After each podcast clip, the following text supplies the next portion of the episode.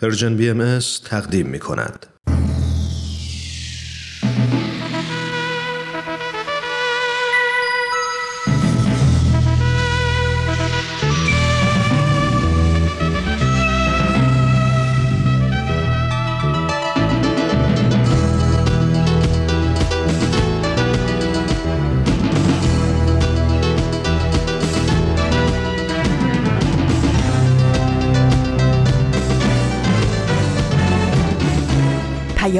دوست. برنامه ای برای تفاهم و پیوند دلها.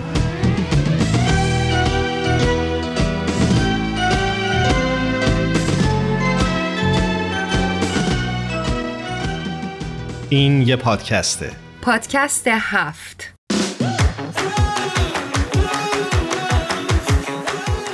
امروز جمعه دوازدهم آذر ماه 1400 خورشیدی برابر با سوم دسامبر 2021 میلادیه. این 82 دومین قسمت از پادکست هفته.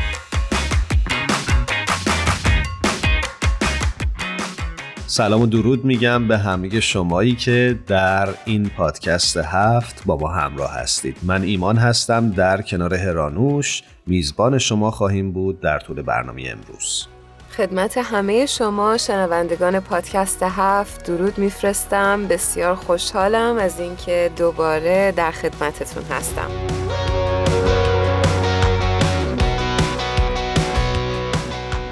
امروز سه دسامبر روز جهانی کمتوانان عزیزمون هستش.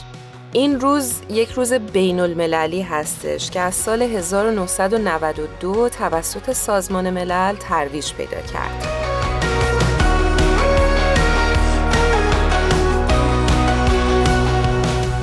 این روز با درجات مختلفی از موفقیت در سر زمین مشاهده شده و با هدف ترویج درک در مورد مسائل مربوط به معلولین و بسیج حمایت از بزرگمنشی، حقوق و رفاه افراد معلول و کمتوان انجام میشه.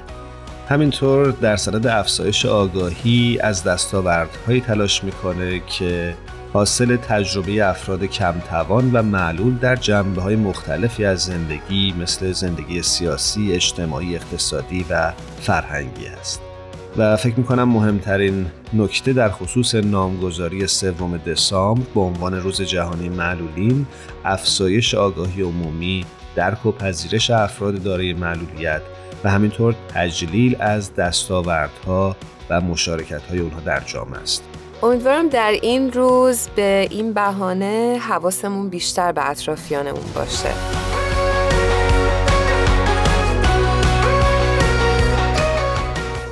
خب ایمان اگه موافق باشی بریم سراغ موضوع امروز پادکست هفت. حتما. ما امروز می‌خوایم در مورد عذرخواهی و عفو و بخشش صحبت بکنیم. شما وقتی کار اشتباهی می‌کنید آیا عذرخواهی می‌کنید یا براتون سخته؟ به غرورتون بر می‌خوره که عذرخواهی کنید؟ به نظر شما عذرخواهی و طلب بخشش کردن شرایط و راه و روش ویژه‌ای داره؟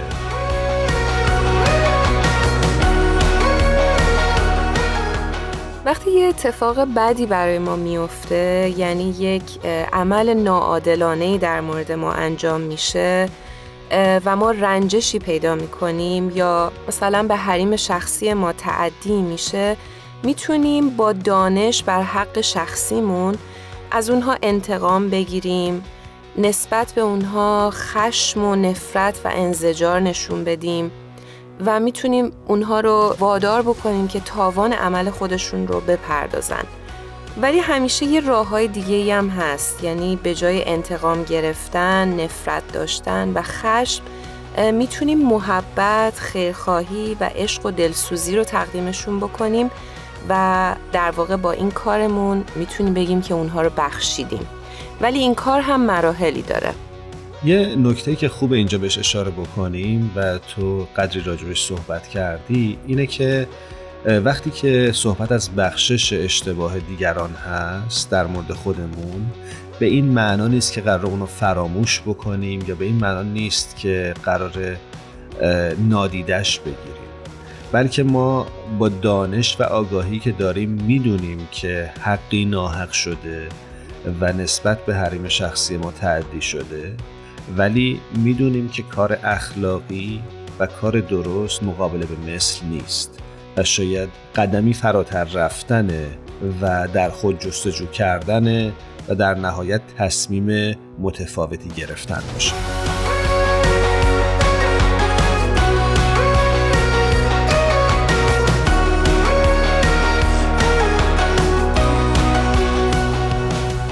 ترانه‌ای که خواهید شنید از خواننده بسیار عزیز کشورمون شادروان ناصر عبداللهی عزیز با عنوان منو ببخش. منو ببخش که ندیده می‌گرفتم التماس اون نگاه نگرونو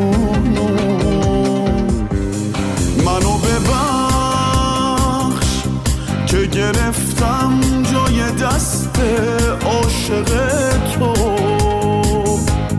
دست عشق دیگرونو لایق عشق بزرگ تو نبودم. خورشید بانو غافل از معجزه تو شد وجودم. جادو منو ببخش که درخشیدی و من چشمامو بستم. منو بخشیدی و من چشمامو بستم.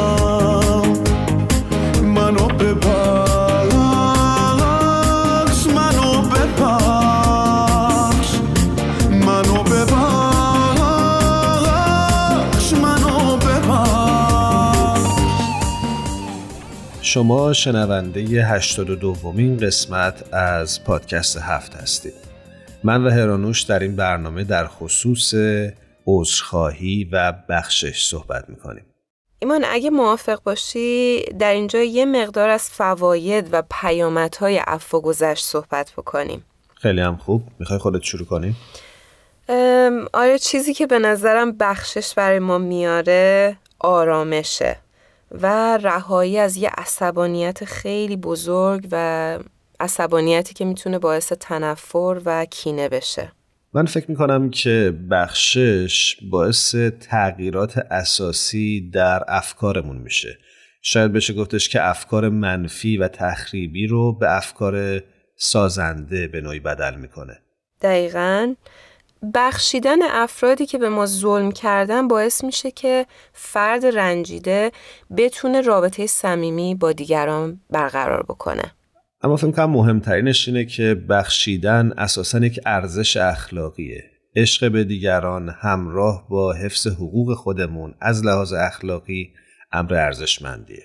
اما مهمان بخش بعدی برنامهمون قرار راجع به مسئله عذرخواهی و عذرخواهی درست با ما صحبت بکنه.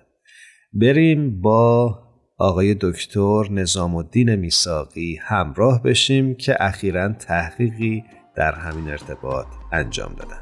بله بریم باشون همراه شیم.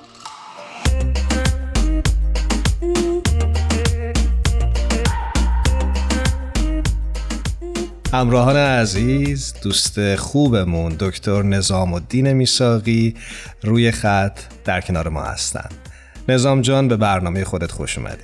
درود بر شما و من سپاسگزارم از اینکه دوباره منو دعوت کردید و همینطور از شنوندگان شما که با ما همراه هستند نظام جان بسیار خوشحالیم از اینکه دوباره در خدمتت هستیم. درود میفرستم خدمتت. خوش اومدی. درود بر شما. خدمت از بنده هست. برای اون دسته از شنونده های عزیزمون که با نظام جان آشنا نیستن ایشون استادیار دانشگاه آریزونا و متخصص بیهوشی هستند و ما خیلی خوشحالیم از اینکه امروز دعوت ما رو دوباره قبول کردن. منم از شما سپاسگزارم و امیدوارم که گفتگوی خوبی با هم داشته باشیم. حتما. نظام جان ببخشید. عذر می‌خوام. دیگه نمی‌دونم به چه زبونی باید ازت عذرخواهی بکنیم چطور مگه؟ والا خوبه که حالا برای شنونده هم بگیم امروز قراره که با نظام راجب یک موضوعی کاملا متفاوت صحبت بکنیم. موضوعی که شاید برای شما هم شنیدنش جالب باشه. و اونم چیزی نیست جز این که اصلا چرا عذرخواهی می‌کنیم و دلیل پوزش خواستن چیه و آیا اصلا پوزش درست خواستن راه و روش داره یا نه؟ بسیار خوب.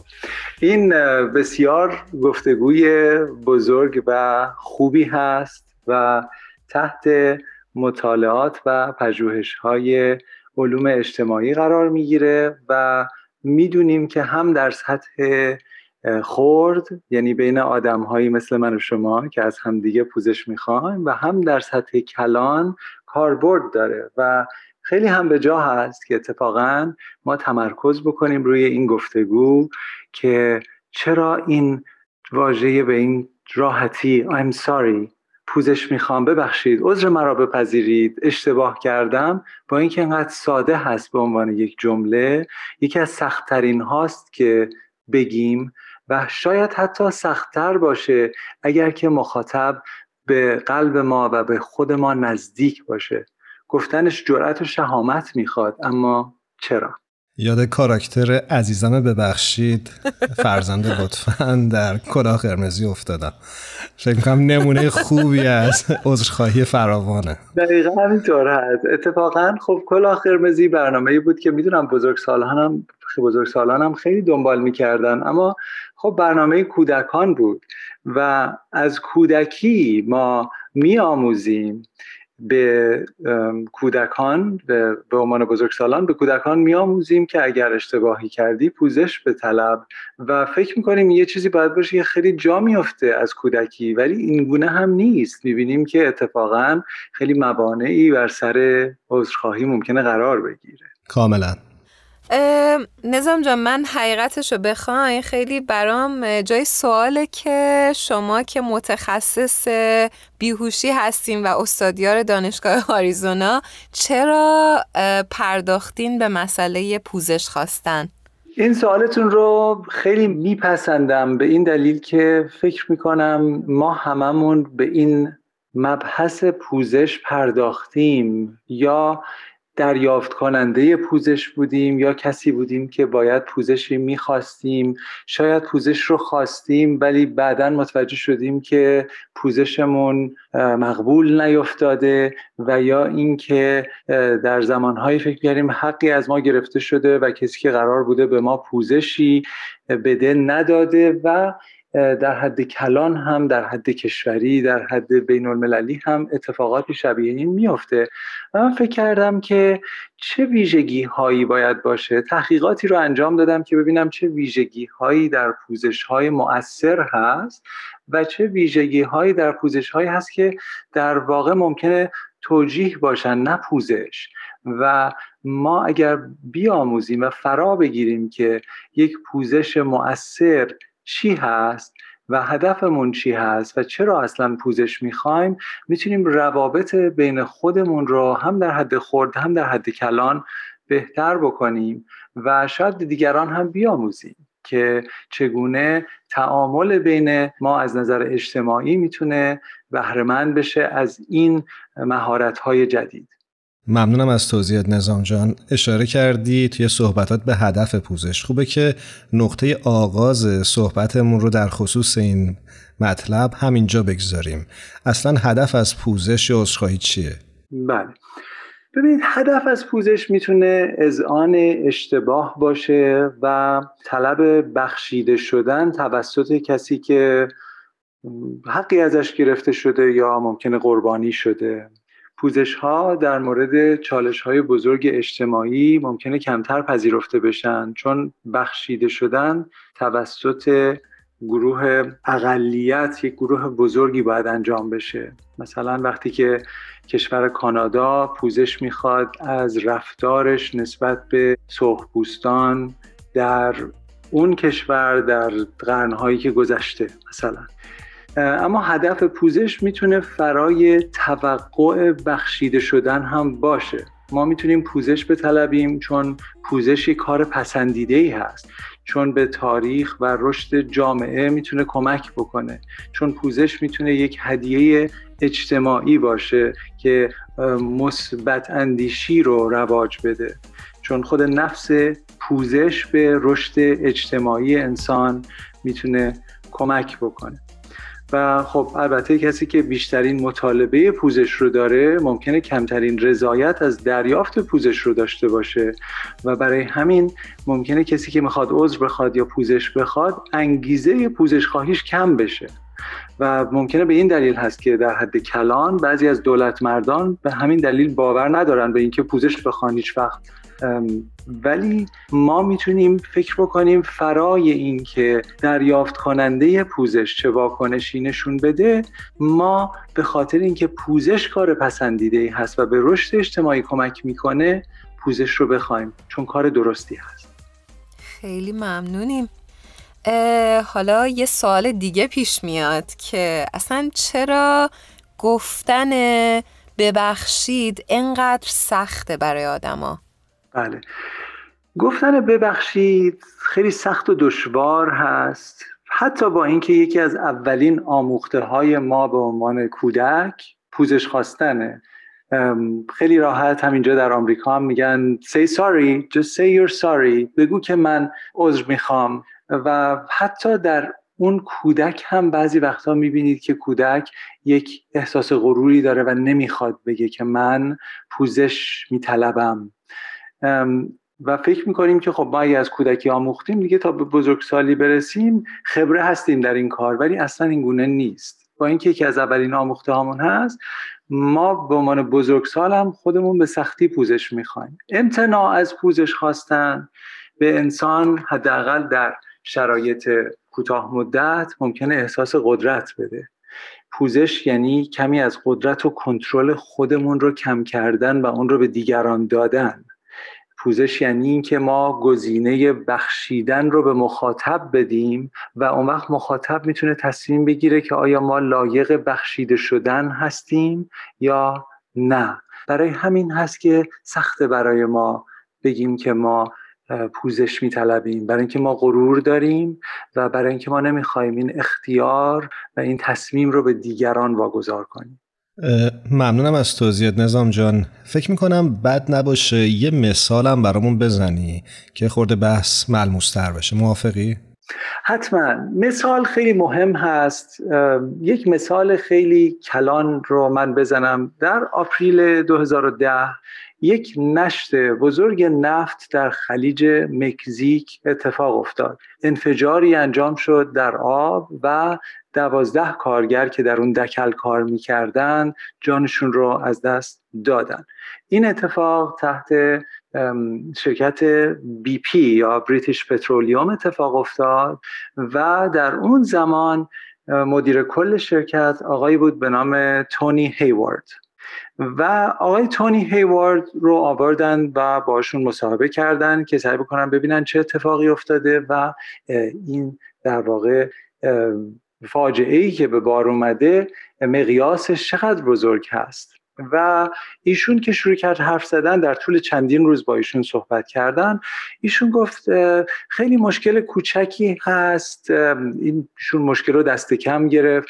گفت فکر می‌کنم حدود 100 بشکه در روز الان داره نشت می‌کنه در خلیج مکزیک. که خب بعدها حقیقتش فاش شد که حدودا 60 هزار بشکه در روز داشته نشت می‌کرده در خلیج مکزیک.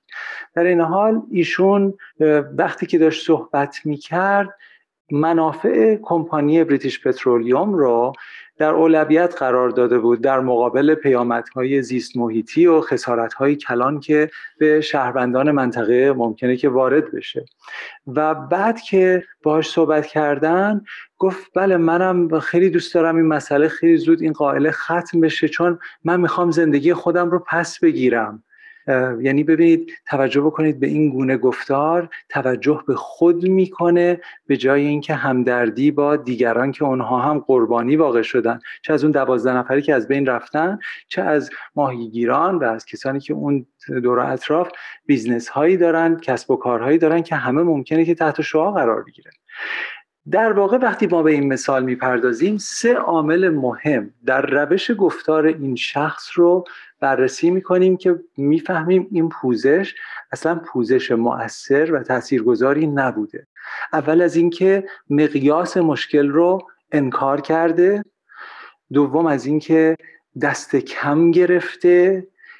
که مشکل چقدر بزرگ هست. مسئله سوم اینکه خودمهوری کرده به خودش پرداخته که بله این یک مسئله بزرگی در زندگی من شده من می‌خوام زندگی خودم رو پس بگیرم. و این سه عامل مهم پوزش رو به تاخیر میندازن. باعث میشه که پوزش دیر هنگام بشه. بعدا اگر بیان بهش بگن حقایق این بوده شما انکار کردید که اصلا مشکلی بوده بعدا دست کمش گرفتید بعدا خودمهوری کردید حتی اگر پوزش خوبی هم ارائه بکنه چون دیر هنگام هست پیامدهای اجتماعی شدیدتری داره و قابل قبول هم نیست. جای شگفتی نیست که سه ماه بعد از اون واقعه آقای تونی هیوارد اخراج شد از کارش. ممنون از مثالتون. می‌خوام بدونم که حالا کدوم پوزش پذیرفته میشه. بله ما به همین مثالی که الان پرداختیم متوجه شدیم که پوزش که پذیرفته نمیشه چه جوری هست. وقتی که انکار می‌کنیم و دست کم می‌گیریم و خودمهوری می‌کنیم و به دیگری نمی‌پردازیم نمی‌تونیم انتظار داشته باشیم که اون پوزش پذیرفته بشه. پس برعکس اینها پوزش هایی هست که احتمال پذیرفته شدنش بیشتر هست. مثلا دریافت کننده پوزش باید باور بکنه که خطاکار صادقانه پشیمون از کارش.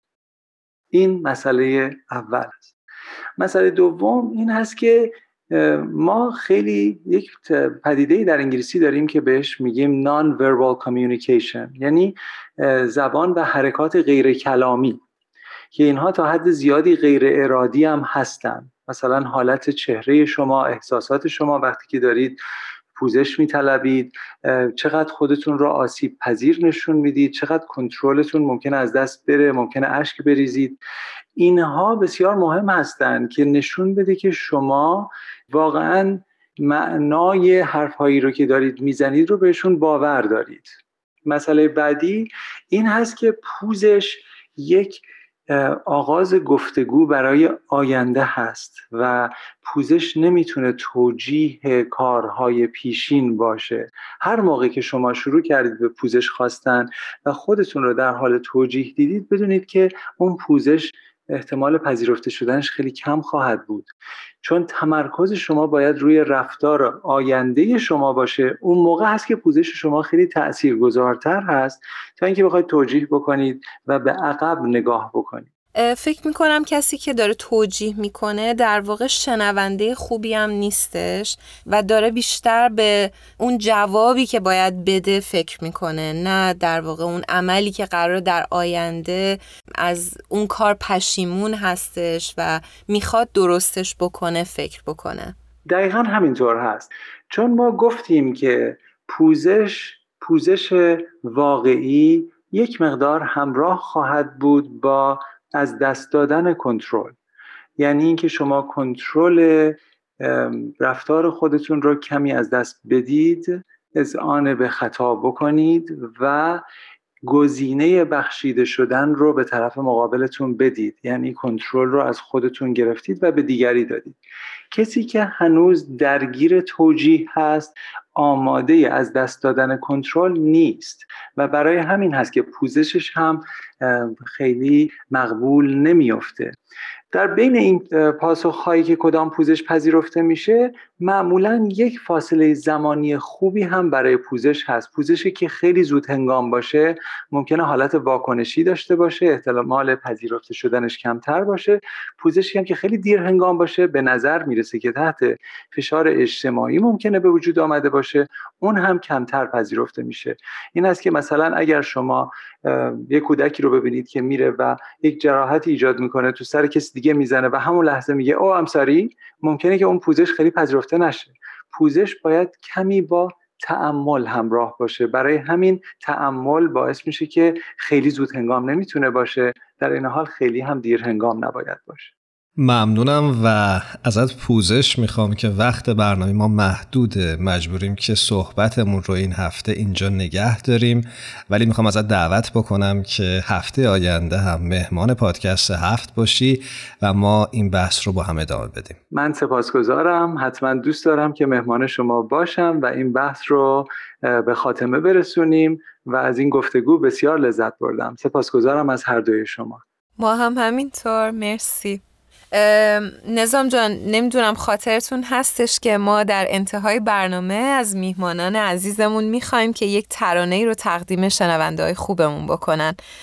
خاطرتون هست؟ بله خاطرم هست. خب چون فصل مانسون و بارون زیاد در آریزونا هم اخیرا بوده فکر می‌کنم که شنیدن به اون آهنگ معروف مسعود صادقلو که زده بارون نام داره. بسیار مستاق داشته باشه. خواهش می‌کنم که اون رو پخش کنید. حتما. قبل از اینکه این ترانه رو بشنویم یه بار دیگه ازت خداحافظی می‌کنم و امیدوارم هر جا هستی خوب و خوش باشی. سپاسگزارم از هر دوی شما. خیلی متشکر. تا دفعه آینده خدا نگهدار. خدا نگهدار. زده بارون به اون صورت ماهت. یه کمی خیز شدن موهای صافت. سر زبون دارم ولی تو رو که می‌بینم. مست چشمات میشم ساکت میشینم. دل به دل را داره جذابی عشقم. آرزو مینه باشی جلو چشمم. دل به دریا زده هم عاشقم عشقم.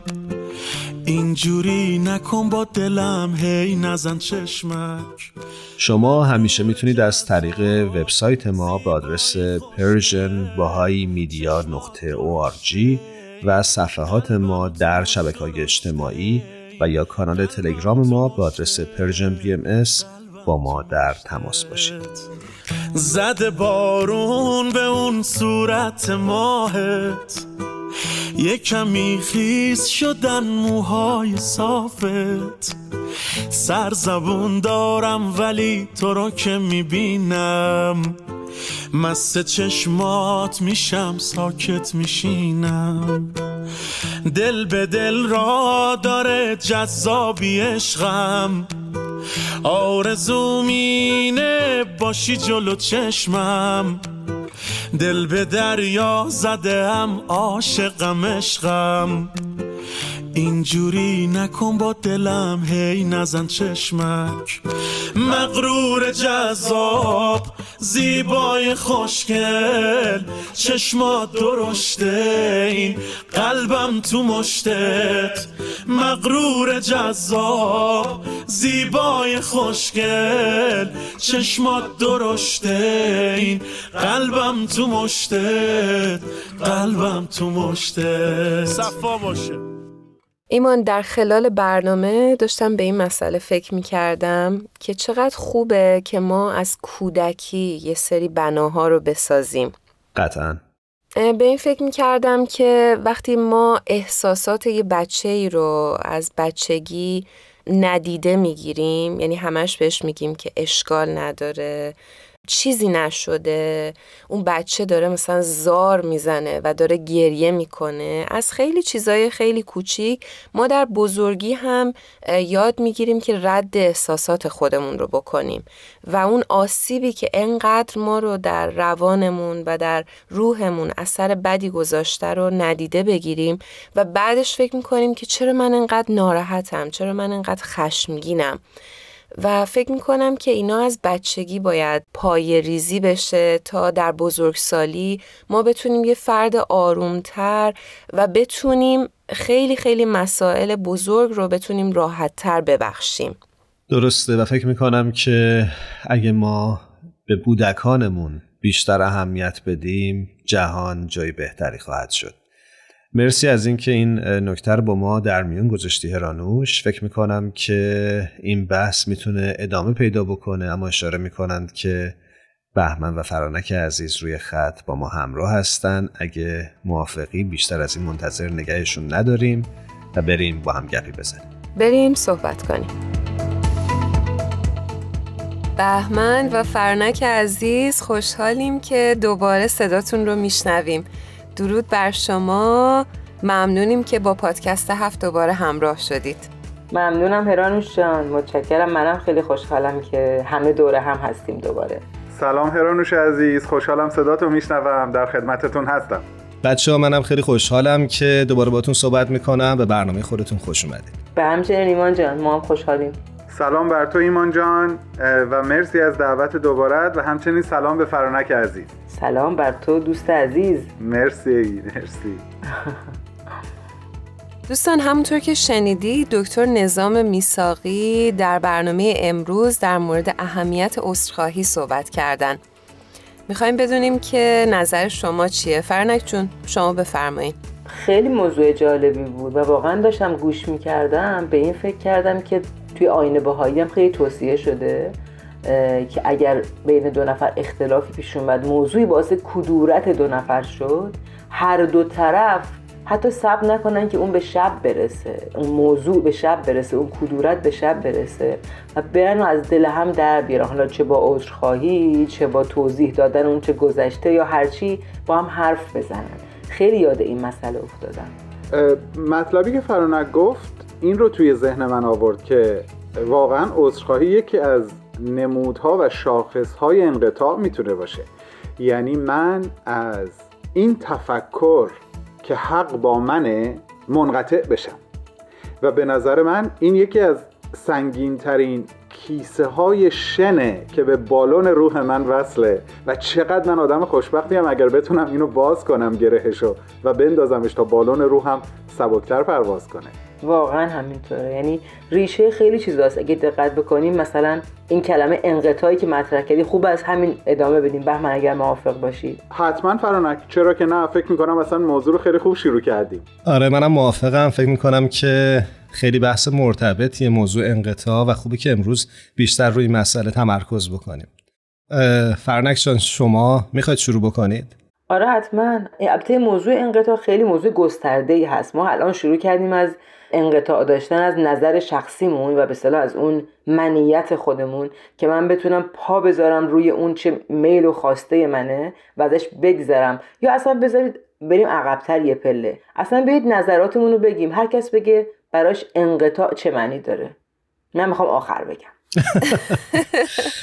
خب من اول میگم انقطاع شاید به نظر من تمامی چیزهایی که توی ذهن من به نوعی خودخواهانه تعبیر میشه. من وقتی که به واژه انقطاع می‌رسم یاد یکی از بیانات حضرت بهاءالله میفتم که دقیقا خود بیان رو حفظ نیستم اما مضمونش رو می‌تونم باهاتون به اشتراک بذارم. اون جایی که حضرت بهاءالله یکی از نشانه های خرد و بلوغ رو نپسندیدن گفتار خیش برمی شمارن حتی اگر نیک باشد. بله.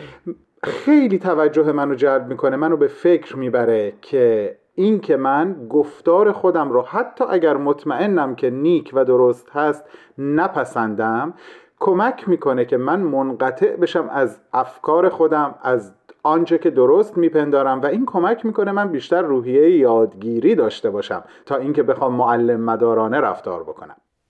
در مورد انقطاع من یاد یه حکایتی از حضرت عبدالبها میفتم که حضرت عبدالبها یه نفر میاد ازشون می‌پرسن که در الواح و آثار اینجوری هستش که هر کسی باید کسب و کار و صنعتی داشته باشن و در این حال هم ما باید منقطع باشیم از این دنیا. و خیلی جالب حضرت عبدالبها در این باره توضیح میدم به نظر من این توضیحشون خیلی تو ذهنم مونده و اینکه میفرمایند که در آین باهایی اشتغال به صنعت و کسب و کار اصلا عین عبادته که باید در نهایت صداقت و امانت باشه. ولی ما اگه بتونیم قلبمون رو با وجود مشغولیتی که داریم و در نهایت اون علاقه که به اون کسب و کار داریم بتونیم که قلبمون رو به دور از تعلق به این دنیا داشته باشیم و از این حوادثی که تو این دنیا اتفاق میفته ناراحت نشیم. در واقع اون معنی انقطاع هستش و خیلی برام جالب بود معنی انقطاع. خب خیلی مطالب جالبی گفتید. منم یادداشت کردم که بتونم در نهایت از شما تقلب کنم و جنبندیش رو بگم.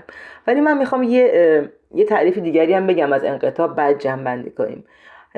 حضرت بهاءالله میفرمایند که انقطاع مضمونش این هست که انقطاع نداشتن اسباب نیست یا مالک نبودن چیزی نیست. حالا مالک نظرم مالک ایده هام حالا مالک اموال دارایی میفهمان عدم تملک نیست عدم تعلقه یعنی من وابستگی نداشته باشم به این چیزهایی که مال منن. حالا چه نظر من؟ چه اموال و دارایی من هرچی و این برای همین اولش عرض کردم که خیلی هیته انقطاع وسیعه. در مورد موضوعی که ما امروز صحبت می‌کنیم که عذرخواهی از دیگران هست انقطاع خیلی متمایل میشه به سمت اینکه من در واقع رو نفس خودم پا بذارم تعلقم رو از اون چی که مال منه و شما اشاره کردی که نپسندیدن رأی خود.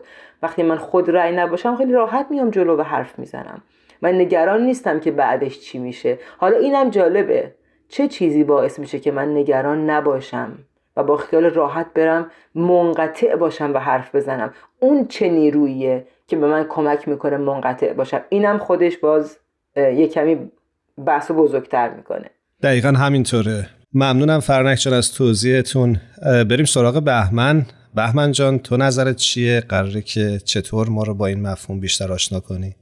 بذار ایمان جان قبل از اینکه فرانک دوباره از ما امتحان بگیره من یه حکایت براتون تعریف کنم. اونم جلوی این همه شنونده. فکرشو بکن. دقیقا. یه حکایتی می‌خوام براتون تعریف بکنم. مربوط میشه به یکی از پیروان آین باهایی به نام خانم امیلیا کالینز که در زمان حضرت شوقی ربانی نوه حضرت عبدالبها و جانشین ایشون زندگی می‌کردن و مشغول انجام خدمات فراوونی بودن. امیلیا و همسرش یک خونه بزرگ مجللی داشتن که همیشه دلش می‌خواسته امیلیا که برای ورودی این خونه یک در نردهی بسیار زیبا بخره و خونهشون رو به یه همچین در نردهی تزئین کنه. اما همیشه وقتی که این پول پسنداز می شده و اینا می‌خواستن این کارو بکنن در واقع به دلیل طرحهای مختلفی که حضرت شوقی ربانی اون رو معرفی می‌کردن و فراخان می‌دادن به بهایان عالم خب طبیعتا اونها خرج داشتن و بهایان داوطلبانه از آنچه که داشتن فداکاری می‌کردن و پول پرداخت می‌کردن پسندازشون رو تقدیم می‌کردن تا اون طرحهای جامعه باهایی به نتیجه مطلوب خودش برسه. بارها بارها در زندگی امیلیا کالینز این اتفاق میفته و هر بار که این پول جمع میشه تا او بتونه یک در نردهی زیبا برای منزلش تهیه بکنه در واقع این پول رو تقدیم جامعه می‌کرده برای اینکه طرحهایی که هست پیش بره. امیلیا کالینز از دنیا میره و هیچ وقت نمی‌تونه این کارو بکنه و همیشه داوطلبانه این پول رو در کمال انقطاع و فداکاری تقدیم کرده بوده. اما زمانی که حضرت شوقی ربانی برای روزه مبارکه که آرامگاه حضرت بهاءالله هست در شهر عکا یک در نردهی بسیار زیبا سفارش میدن و اون رو نصب می‌کنن نام اون در یا باب رو می‌ذارن باب کالینز. شما تصورشو بکنین که امیلیا بارها و بارها از اونچه که دلش می‌خواست برای خونه خودش تهیه بکنه چشم پوشید اما در ورودی آرامگاهی به نام او تا ابد ثبت شد که امروز میلیون ها بهایی اونجا رو مقدسترین مکان عالم می‌دونن.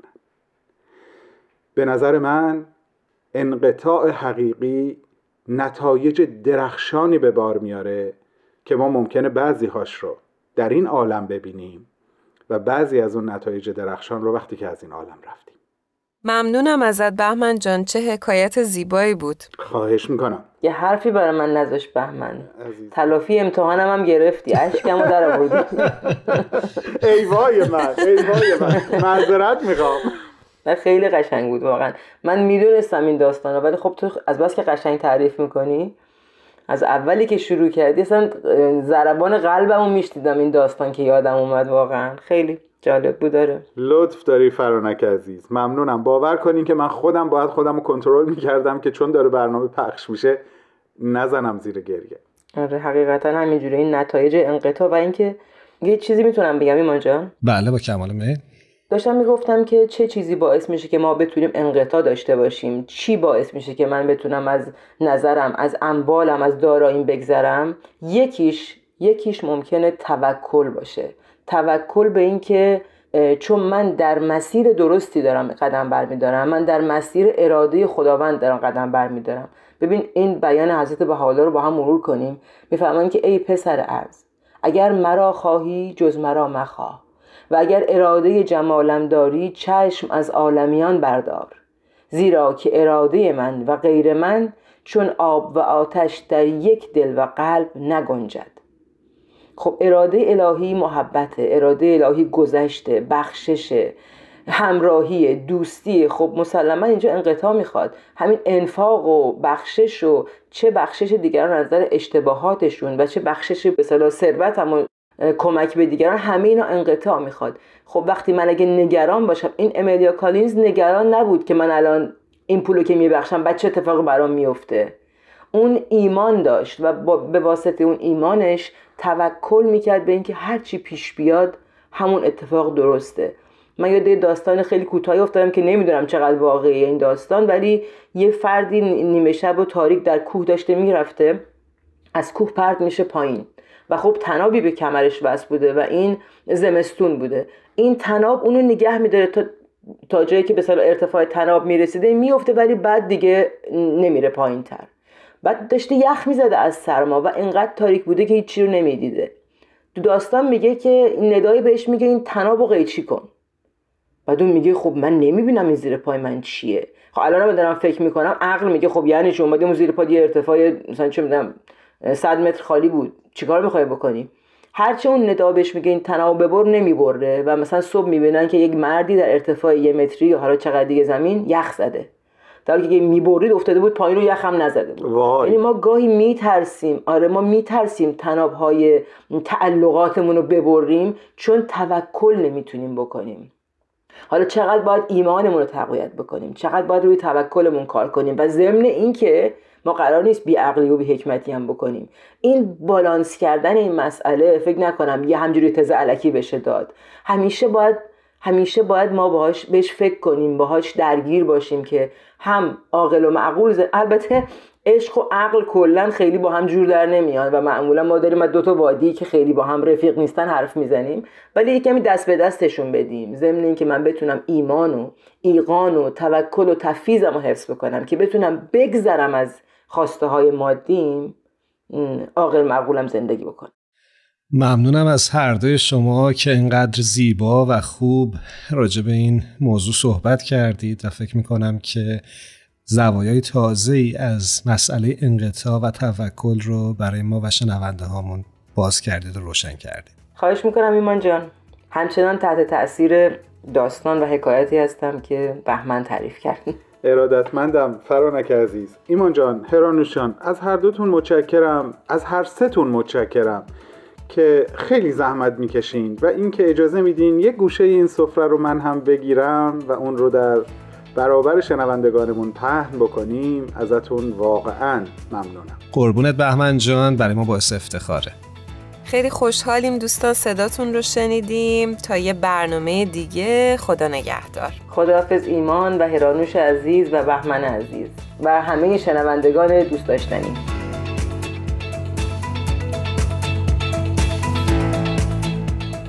در جایی میخوندم که می‌گفتن بخشش هر کس به اندازه عشق اوست. بخشنده ها عاشقند. امیدواریم که همه ما این جرأت رو به دست بیاریم که بدون اینکه خطای دیگران رو فراموش کنیم قدرت بخشیدن اونها رو داشته باشیم. امیدواریم. یک بار دیگه از همکارانمون در پادکست هفت تشکر می‌کنم. میساق، الهام و تارا که این هفته هم ما رو یاری کردن. و خیلی ممنونیم از همه شما شنونده های عزیزمون که تا این وقت با ما همراه بودید. امیدوارم که هممون بتونیم که هم خودمون رو اول ببخشیم و هم قادر باشیم که دیگران رو ببخشیم و در صلح و آرامش هممون زندگی کنیم. هر جا هستید شب و روزتون خوش.